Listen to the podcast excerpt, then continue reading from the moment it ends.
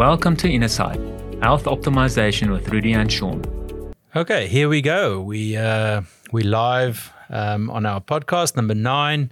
Shaun, um, yeah, it's been quite a nice journey. Um, Shaun has actually had quite a journey. If you look on the, the screen, he's had a journey with uh, with his arm, uh, working on his uh, his uh, VO2 max, and that's actually our uh, our um, subject for today. So we we've we're not clever enough to to talk about VO2 max. So we've asked our our friends and and who is the guru on that, and we found someone that is a, a co PhD student. So she's becoming a a doctor in VO2 max or, or exercise um, physiology.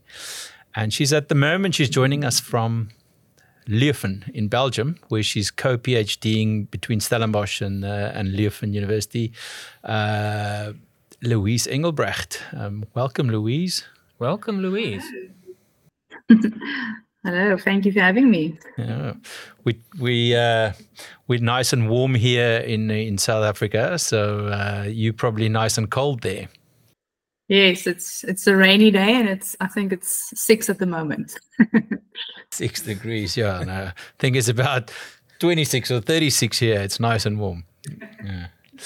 Um, yeah, let's move on. So, I mean, uh, we in in our podcasts, I don't know how many of them you've listened to, but we uh, it it was it was us trying to to bring someone in on the reason why we would screen them, how they are. Uh, on the sick side, uh, trying to find the big things that that might kill them. Now we're looking forward. So now we say, but what can you do now to make sure you get to a good 80? So, and VO2 max is one of the big, big, big predictors, probably the biggest predictor about how good and how long you're going to live.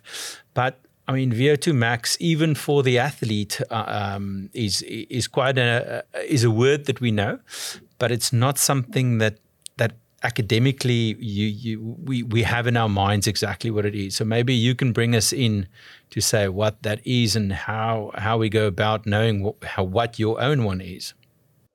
Okay. Yes. So um, so VO2 max, it's your basically your maximum oxygen uptake by your muscles. So it represents your um, your cardiorespiratory fitness.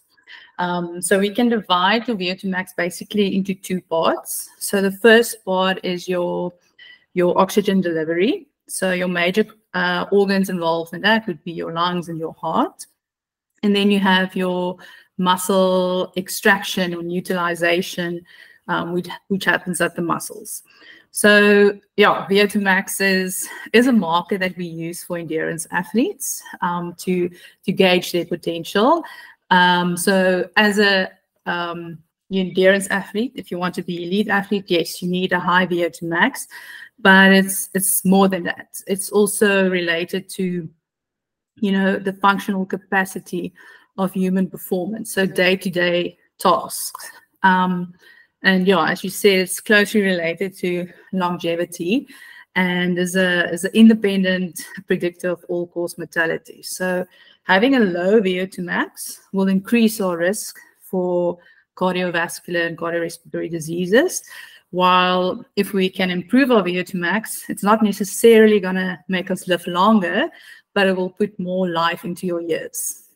Louise, that's exactly why why we use it in our program is exactly, I think it was Mayers et al. that did that study that said that you need a VO2 max of about 17.5 for activities of daily life. So, what we like to do at InnerSight is to reverse engineer that and say, okay, we, as Rudy um, mentioned it, is we want to create kick ass 80 years olds.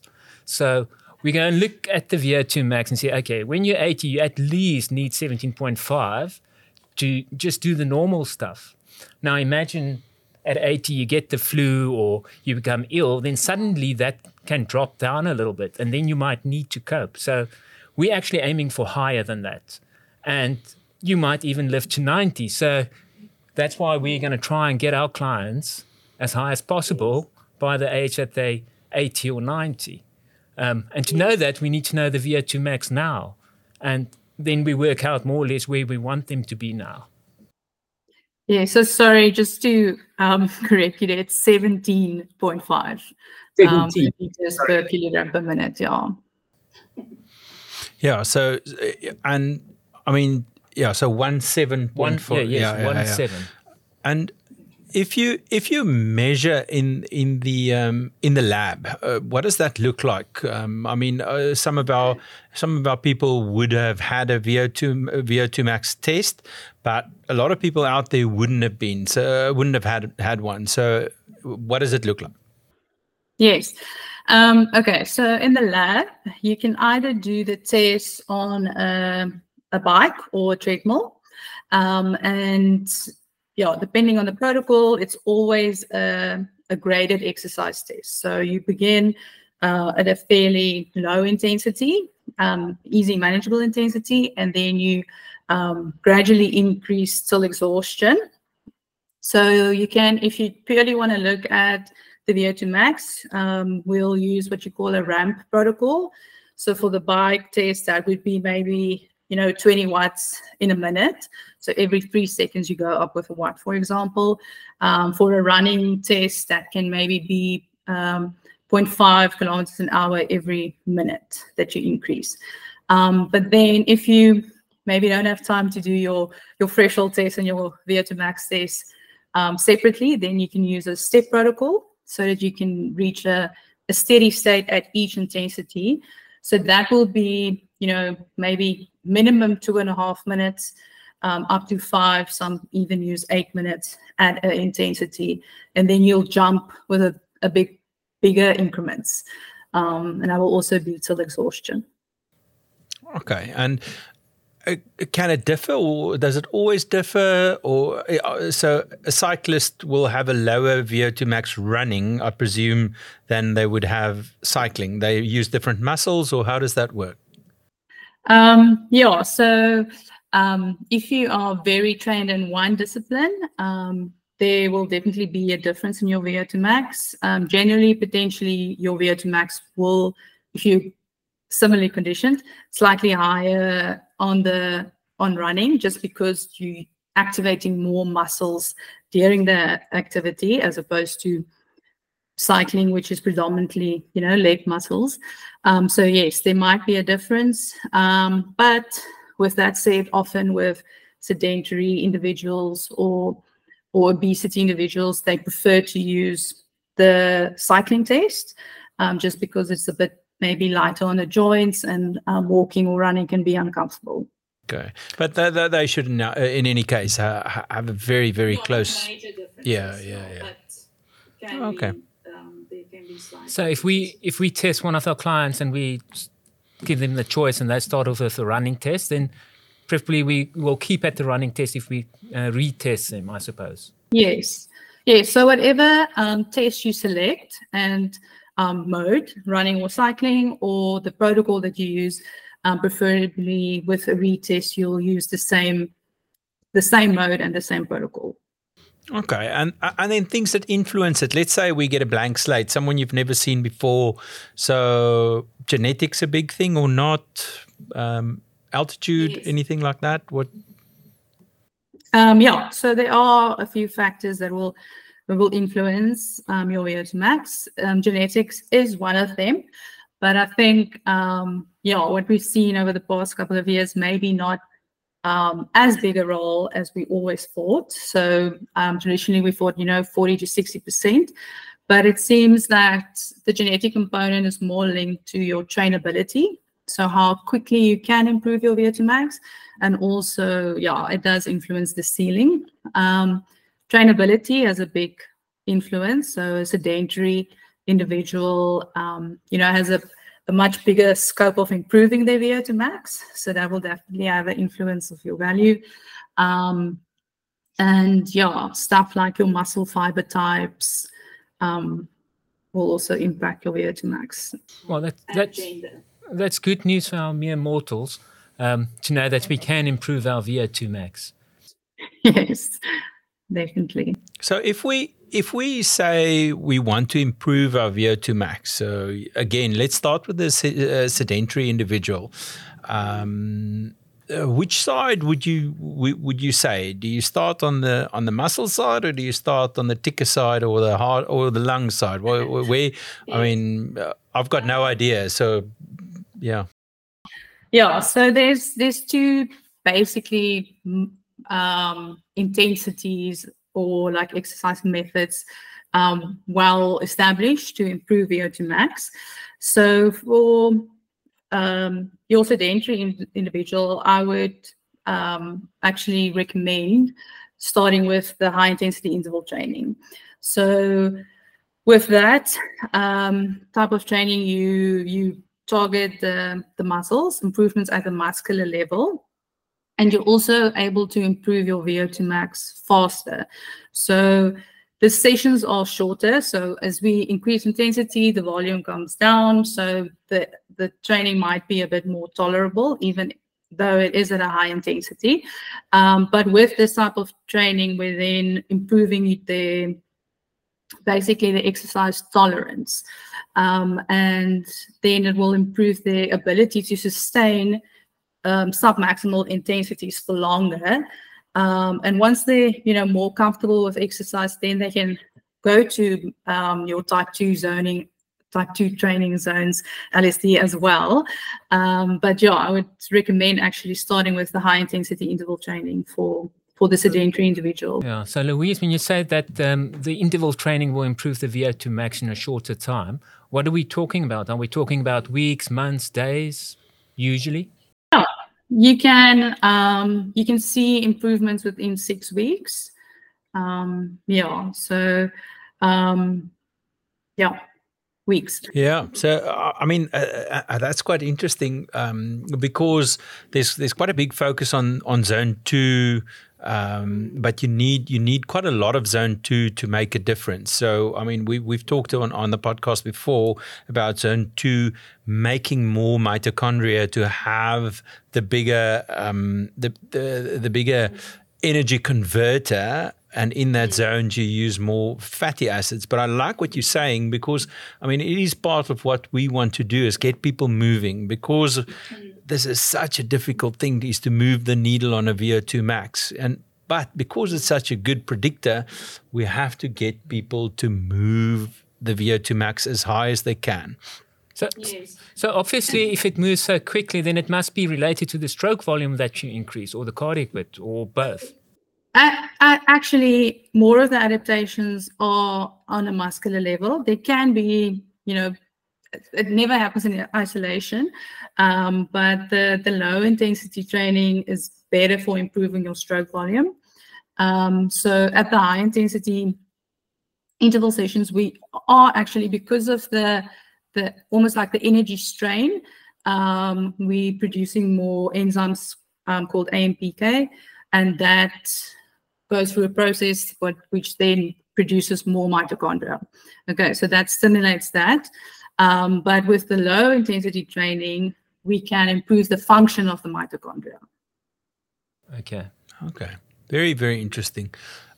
Okay, and and on the cardiopulmonary side, so the heart and the lungs, uh, is it you? you talked about stroke volume. Um, I'm going to come back to the lungs. I want to know if you can make the lungs better, or is that what you what you were dealt with? Yes. So, um, yeah, if we look at healthy individuals, the lungs aren't really necessarily a limiting factor with VO2 max. But, um, you know, you get those devices like uh, PowerLung or POWERbreathe, where you get resistance um, with exhaling. Um, some even have resistance with inhalation.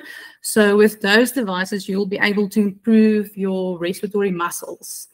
Um, so that would that can, yeah, then indirectly potentially lead to a bigger VO2 max, but also um, yeah. But, that, but that's quite late in the day. That's really putting putting the cherry on the cake. That's that's not really for the for the average Joe out there, I presume. I mean, for us that are weekend warriors, the weekend warriors, you want at least one or two big zone two somewhere, hour plus, and then interval training. But I've I've spoken to a few few um, cyclists, and and they say if they really want to make a big difference in a short time. They say exactly what you're saying is is 20 minutes warm up and then four times four, so four four minute intervals as hard as you can with four minutes rest, four times and then 20 minute cool down and that's actually there move the needle the quickest uh, as you say in six in six weeks. Uh, is that the type of thing you see with cyclists there as well? Yes. Um, if we if you purely go to performance you know and um, not necessarily looking at the health aspect then um, yes that that will help but it depends on the phase of your training. You know are you busy building your base or are you um, you, are you in base training or you're you close to your race? Um, you know, where are you in your season? Um, because, you know, there with cyclists or runners, you know, I always tell them if you want to build a big pyramid, you need a big base. And how do you be, build a big base? With your long, slow um, distance type of sessions. So the zone two sessions. Because um, yeah, if you have those basic endurance um, adaptations in place, you will they will also help you actually to improve the top end stuff better. Um, yeah, and the, those adaptations are at the cardio level, the stroke volume, the higher plasma volume, and stuff like that.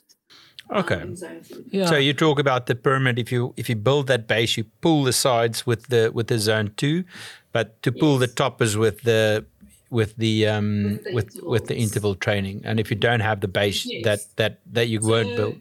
Yeah. So we talk often about polarized training. So there's different training methods, but with polarized training, 80% is your zone two, 20% is the high intensity stuff. Yeah, so, so it's still a, a, big part of your of your training. Yeah, so that's exactly what we try and do with our clients as well to do a 80-20 split once they, you know, at that point. Um, but I do like the, the, high intensity to maybe start with that if they haven't done anything yet, just to get them, uh, especially the exercise exercise tolerance that you mentioned, to get them um, to a point where they can do both. Yes. Uh, and how long uh, is the minimum zone two before you will you will see i mean does half an hour zone two work? Because most of the most of the zone two training sessions i've seen is an hour plus but actually two hours plus. plus and i think that i think the problem the problem is that many of our patients doesn't have that much time. So if you say 80% of your time zone two but you only have two hours a week to to exercise um, that's not a lot of zone two then. No um, then ideally, you know, try to do your zone two training over the weekend. Um, for yeah, for health purposes, you know, I would say at least 45 minutes um, or maybe longer. Um, for yeah, like in a sense for your if you if you're gonna start with walk walking. So some people, if they start out, their zone two might be a brisk walk or walk intensity. So then 45 minutes if you're a cyclist, you know, at least 90 minutes. Um, you'll be need a little bit longer um, to get that benefits because um, yeah so can i can i speak about the stroke volume and how we improve that with this intensity yeah. so basically what we want to do so stroke volume that's the amount of blood that we pump out of the heart with each heartbeat. Um, and if we want to pump out more blood, we need to fill the heart more. Um, so we need to basically increase the filling time of the heart. Um, and to be able to do that, we need a lot of repetitions. So if you only doing it for half an hour, that's maybe not enough to create that stimulus for adaptation. Um, and yeah, so um, we want to maximally fill the ventricular volume, um, and that happens at an intensity of 40 to 60% of VO2 max. Um, so as soon as we go higher than 60%, then we're not like 100% with our stroke volume. So stroke volume starts to decrease a bit. Um, so that's why we need this low intensity to be able to maximally um, dilate or fill the heart um, with each repetition. Wow, it's but it's actually then coupled to very close to where your um, your lactate lactate threshold is, and so I presume then you your heart rate picks up quite a bit when you start uh, going into your or going over your lactate threshold, and so you. So once the the heart rate starts going up too high, um, then we're decreasing. You know that time we have for filling. So then we're not maximizing the stroke volume adaptations anymore. So this intensity is, yeah, is actually, yeah, way below our lactate threshold. Okay, so we we we use the 180 minus your age as a um, as the top of zone two for most people, but it, it sounds like you can actually go a little bit lower uh, because 180 minus your age gets you to about a 0.665 in that area. So uh, of your of your um uh, or I mean the big calculation is 220 minus minus your age times 0.6 but the easy calculation is 180 minus your age so but it sounds like you you you if you go slow for longer it's it's even better. Uh, am I understanding you correct? Yes yes definitely. So um yeah, so I think for a lot of people, zone two training is actually a bit hard in the start because it's so slow. Um, and the the more conditions you you get, you know, that will shift up a bit harder and it will um, maybe not be as easy um, like for your elite levels. You know, zone two is is quite high already, but um, it's sometimes you know actually frustrating because you feel like, am I doing anything? Um, because it's so easy when you start getting um, start training.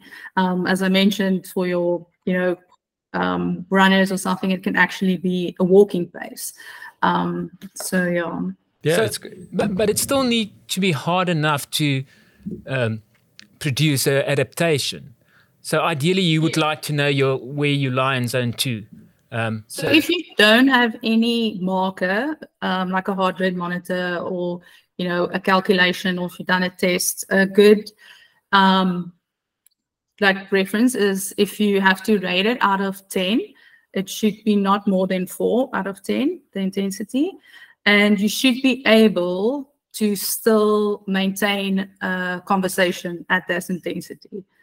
Um, yeah, so it's not it's not that hard. Yeah, so so Shaun has done a video on that um, running, and I've done one cycling. So um, it, it, should be on our link uh, to to go and look at the. So uh, that's where we try and try and uh, put the rate of perceived exertion um, out there. Um, yeah, it's quite interesting uh, to to have seen those values change with athletes where they start. I mean, they start in uh, in, in their zone two, where they can hardly stay on their bike, and now their their their watts in zone two is like almost four four uh, watts per kilogram. Uh, it, it is amazing, but it's so counterintuitive that people don't do it. Yes, and like in our lab, we work quite closely with um, a trail running coach, um, and they like to send their athletes um, once every season. So, in the start of the season, and um, they really employ the zone two type of training. And what we've seen is um, with some of the athletes that came back, like their um, aerobic threshold, that what their uh, the anaerobic threshold with the first test moved up, everything moved up, and that's now the aerobic threshold. Um, so yeah, so there's really a lot of improvements um, if you just have the patience and you do the training properly. Because um, I think a lot of us we get stuck in the middle, um, but yeah, the adaptations are really at the opposite ends. So, meaning that weekend warriors that go out for a ride in zone three and four, that's not where you want to be. No. yeah, I, I, mean that's a classical thing. We get someone showing us their watch, their and watch, and say, "Listen, I've been in zone two for so many minutes, zone three for for X amount of minutes, zone four for yes. So we do need a little bit more of a plan, even though it's for for general health. Um, and and that's what we try and do. We try and to get dedicated zone two training periods and some dedicated high intensity training periods, as well as some resistance training.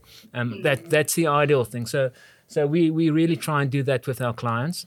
Um, I'm just thinking from from a testing point. Obviously, you need to know numbers. You need to know your numbers to know if you improve or where where we need to improve and things like that. So in the lab, obviously that's not a comfortable test. You've done one, Rudy. I think you've done one as well. Done, yeah. Can you give us some just some insights and and how does it feel?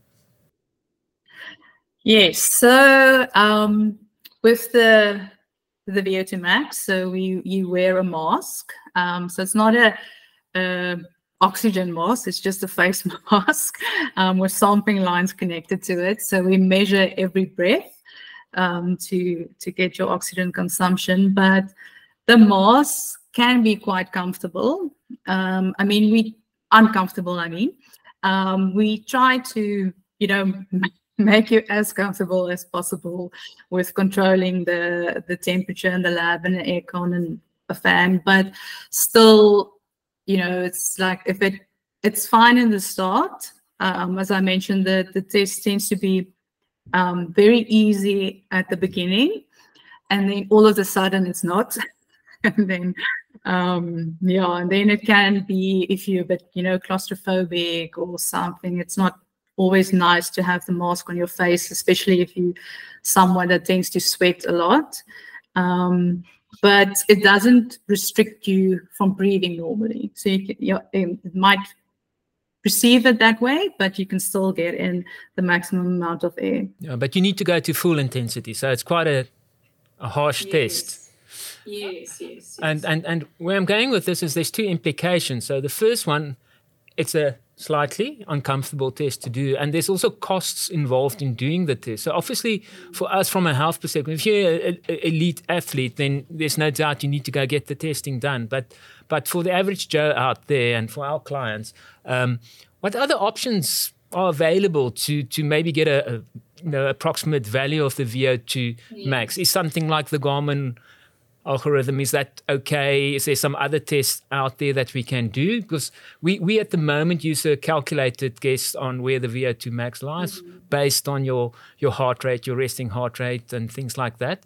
Um, i would just like to hear from you what you think.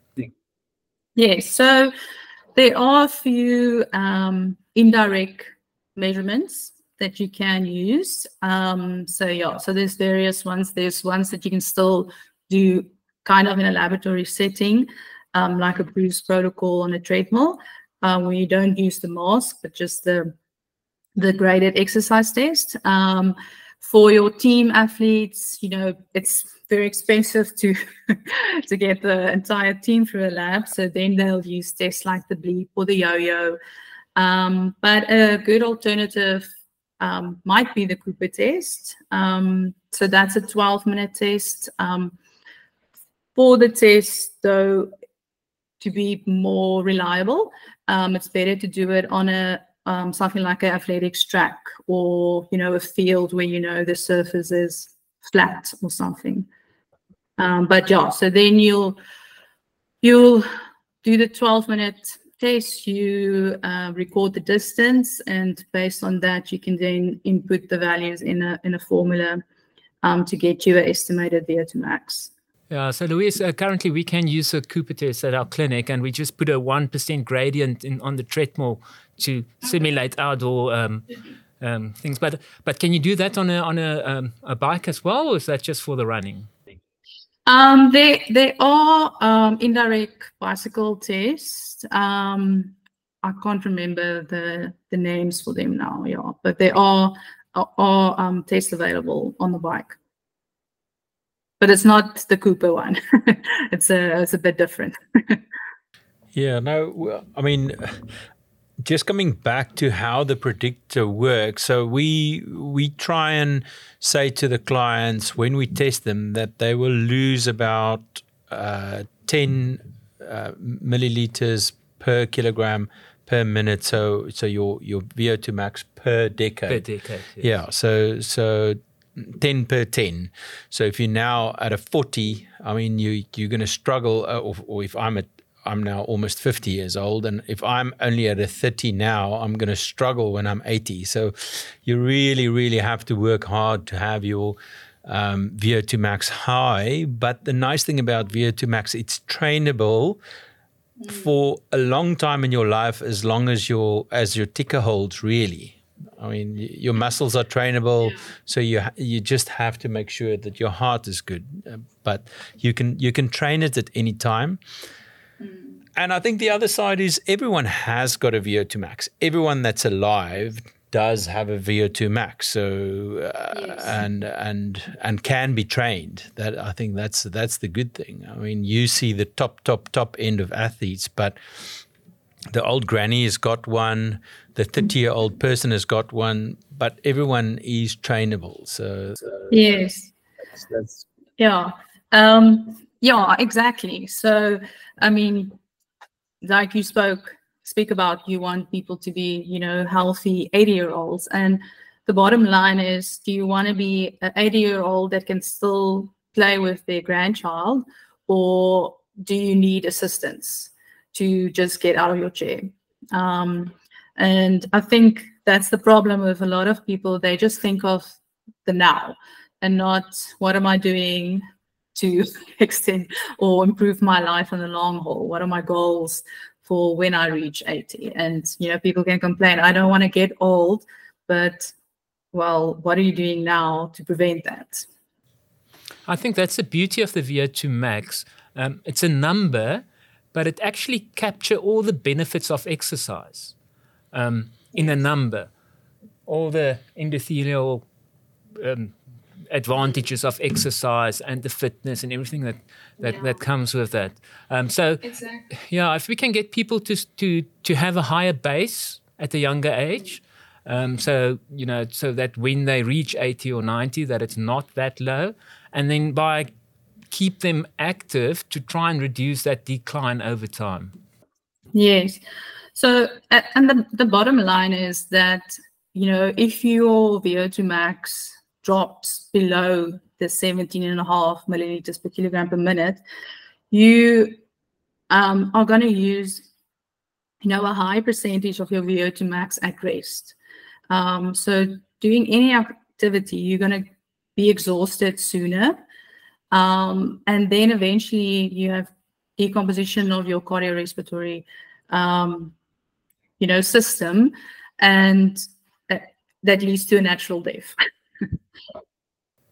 And and the other side is also true for me is if someone has got a VO2 max of over 50, it's almost impossible for them to be a diabetic because the the the system then works with the, the, the glucose better, with the free fatty acids, and, and and that's why it's such a good predictor because I mean, my learning point in in this was the the muscular side is as important as your cardiopulmonary side. I mean, uh, I, I, never thought about it that way, but I mean, uh, as you get fitter, your engine can handle the glucose better and the uptake is better your uh, and that's i think the teaching that we got from you today is high intensity stuff move the needle then get the uh, zone 2 training in and, and that then builds the the cellular side versus the the stroke volume the stroke volume will come with the long stuff but uh, i mean uh, yes.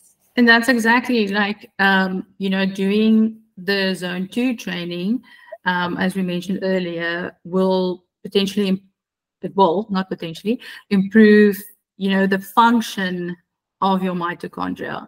So um, you'll improve that, um, you know, insulin sensitivity.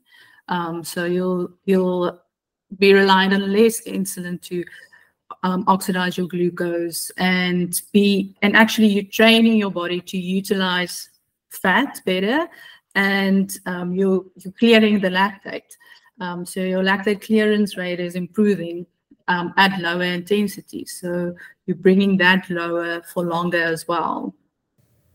That that's quite interesting because they said someone like Tadej Pogacar has got a a, a massive um, uh, lactate clearance. So, which was something that's quite new in in the thinking. Uh, am I right? I mean that that that's yeah. Well, yeah. So I mean, we're all constantly producing lactate and clearing, and then you know at your threshold, basically your production exceeds the clearance rate.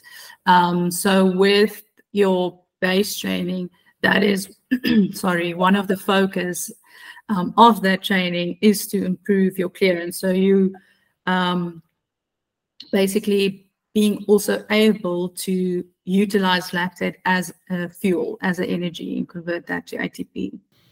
Yes, and, and that's exactly that.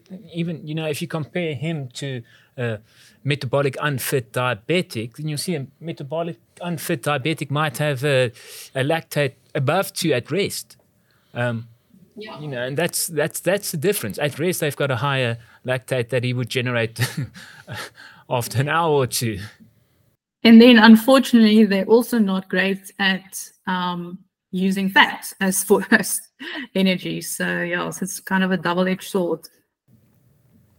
Yeah. So, and, and coming back to to VO2 max, that's then the needle that takes the moving. Uh, it's so difficult to move, but if you move your VO2 max, I want to say almost everything gets better. It, it is uh, such a good predictor of of all little horsemen that we've talked about up to now. It is. Um, uh, I, I, think uh, people don't understand how important exercise is. It's, if you look at the the hazard ratios, if you look at something like like smoking, you've got a forty percent increase in, in, in all cause mortality. But if you go compare the elite athlete with the lowest VO2, there's a 500 fold difference between the two. So there's no tablet, there's no intervention, there's nothing that can do that in medicine. The only thing is exercise. Yes. That's amazing. So yeah. More actually the cost of the, the chair. yeah, the comfort zone of the of our society, sitting down. You're absolutely right. Everything is just we don't move enough these days. And in our podcast about the balance, we had this discussion as well. Is that we're not moving anymore, and that's why we get all the problems. Um, not by choice. Sometimes you've got a job and you need to sit in the chair and you don't have an option, but but that's that's what's happened over time. So now we need to do things to undo that. Yes, and yeah, and I mean, um, you don't if you're starting out. You, there's a lot of research that's shown that you know you don't have to do your exercise at one session necessarily. You know, you can have pockets of exercise throughout the day, like you know, five minutes session of high intensity interval. And that will, will be just as beneficial as if you do a half an hour high intensity session, for example. Oh, that's excellent. So that's parking a little bit further away from the office so that you can walk that little bit. Getting up like after a couple of hours of work and not go for a smoke break, but actually just go for a quick walk, do some squats or some push ups or something just I mean, to keep going. Stairs, not yeah, take the stairs. and take the chair along. Uh, Louise, um, so I uh, just want to come back to your studies. How long are you in Belgium for still? Um, yeah, I'm here for a six months period. Um, yeah, so we're busy with the with the recruitment, um, and yeah, study will start now on the 13th of March. Okay, and then w- when you're back, are you writing up your PhD? Uh, I'm, I'm, taking a long shot to see if if people see this uh, this podcast and they want when you're back in South Africa get want to get hold of you for training advice or something. We can maybe put yeah. something in the in the link of the podcast so they can get hold of you. Um, yeah, so I'll be back in Stellenbosch. I'll be in the lab again from July. Um, so yeah, they can contact me um, via email. Okay, we'll we'll get all those details from you, and they can contact you. And uh, because I mean, that's you, you, live and breathe this stuff at the moment, and uh, there there are quite a lot of weekend warriors that just want that extra step. So it'll be it'll be quite interesting for people to get hold of you, and you know. Yeah, no, sure. Oh, thanks for your time, Louise. Appreciate it. Yeah, thank you for inviting me. It's awesome, and and uh, good luck with the rest of your PhD. It's uh, very good to meet you, and we'll meet you in person when you're back in South Africa. Yes, that would be nice. Thanks so much. Go well. Thank you. you. Cheers. Bye. Bye. Disclaimer This podcast is not intended as a substitute for the advice of your healthcare provider. No doctor patient relationship has been formed through this podcast. The content here is for information purposes only.